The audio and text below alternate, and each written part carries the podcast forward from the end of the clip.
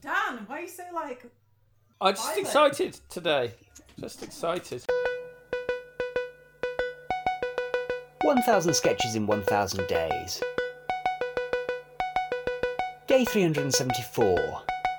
Sketch 134. Soap Sods.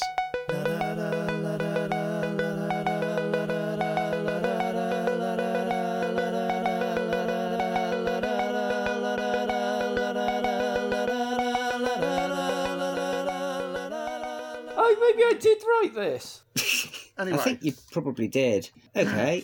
It's a four-hander, I think, if we Looks got that the stage directions in. So, Dan, do you want to Mm. be... Sorry to keep... pardon me, listeners. That's yours. all fine. Dan, do you want to be narrator? Rich, Sure. do you want to do the stage directions? Arg. Laura, you can be Paula, and I will be Brian. What do you think over the top soap narrator voice means? Uh, I don't know. Well, uh, we're going to Right. find out, What aren't is we, a- Dan? What is a fucking soap narrator? Imagine it's like previously on the TV show. Like, I think it's more of an American soap yeah, thing, is that's it? probably something like. Yeah, maybe. Okay. Room with a window overlooking the street. Camera is following Paula and Brian, who are busying themselves moving about the room, clearly preparing to leave. Should we pick up a present for Julie on the way? Paula disliked Julie and hoped they would forget. Okay. Brian had already forgotten, just as he'd forgotten to post the letter. Do you remember? The letter from earlier. Pan to the mantelpiece and focus on the letter. That one. Get a shift on Brian. Pan swiftly round to see door closing. H- hang on, I didn't realise I was doing the letter bit and. Hey guys! Camera jerkily advances on front door. We see Han trying the knob to no avail. Oh, ball bags, they've locked me in the fucking. Car is heard revving up and leaving as the narrator tries the knob with more gusto. Oh, shit, shit, shit, shit, shit. It's easy, just don't lose them, Ken said. Are you up to it, Malcolm? Course I am, Ken. Nothing less sweaty. Less sweaty? Stupid twat that I am, I'm gonna lose this job. Back to the graveyard shift on the fucking speaking clock. okay, think, Malcolm. Think. This is not a crisis, it's an opportunity. If I pull it off, perhaps I'll get my own chat show. Nothing ever happens to these two twats anyway. They got into their car and hurried to Julie's party, perhaps to a date with Destiny. Perhaps not. Camera looks out of the window. Meanwhile, in Florence Avenue, all seemed normal. The sun shone and the wind blew in the trees. Car is heard approaching. Malcolm, the narrator, gets excited. Yes! Paula and Brian returned sooner than expected. The car whizzes by. No, wait. Um, that wasn't a Prius. Uh, not not their Prius anyway. Suddenly, some plants grew a bit. All all present and correct in the front garden category. Yeah, no no big surprises there.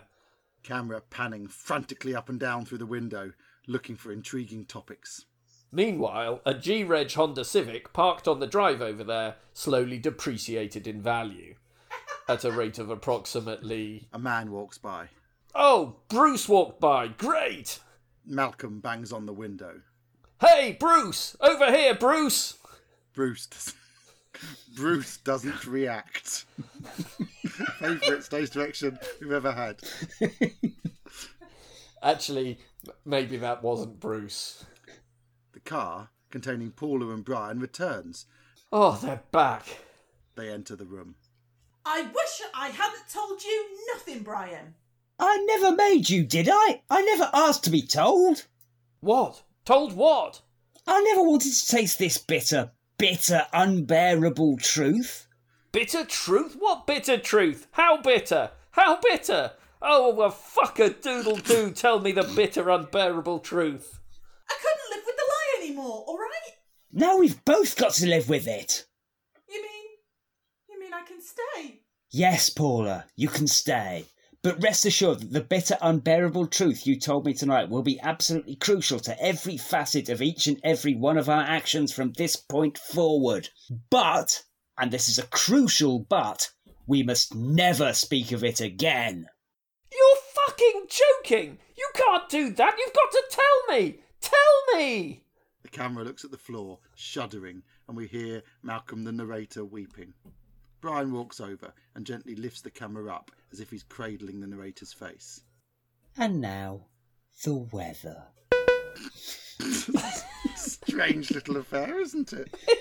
I feel that that is a sketch where definitely reading it through first would have helped with the performance because I had no idea what was going on. It's quite entertaining. But at first, listening to it, I was Yeah. thinking, oh, yeah, that's quite a nice twist on when the narrator's in the room. And I thought, that doesn't happen. No. Like, we're just parodying a thing that doesn't exist. so it doesn't really matter because you get to have some quite funny lines in the middle.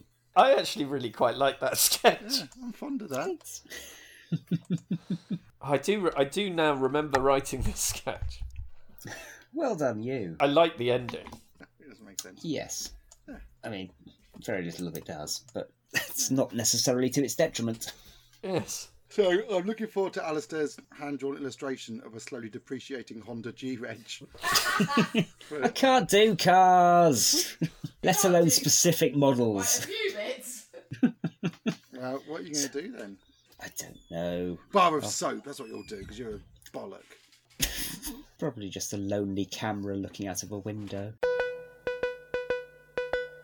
1000 Sketches in 1000 Days was written by the Albion Basement. It was performed by Laura Taylor, Dan Mitchell, Alistair Turvitt, and Richard Catherall. It was produced by Alistair Turvitt. The music is by The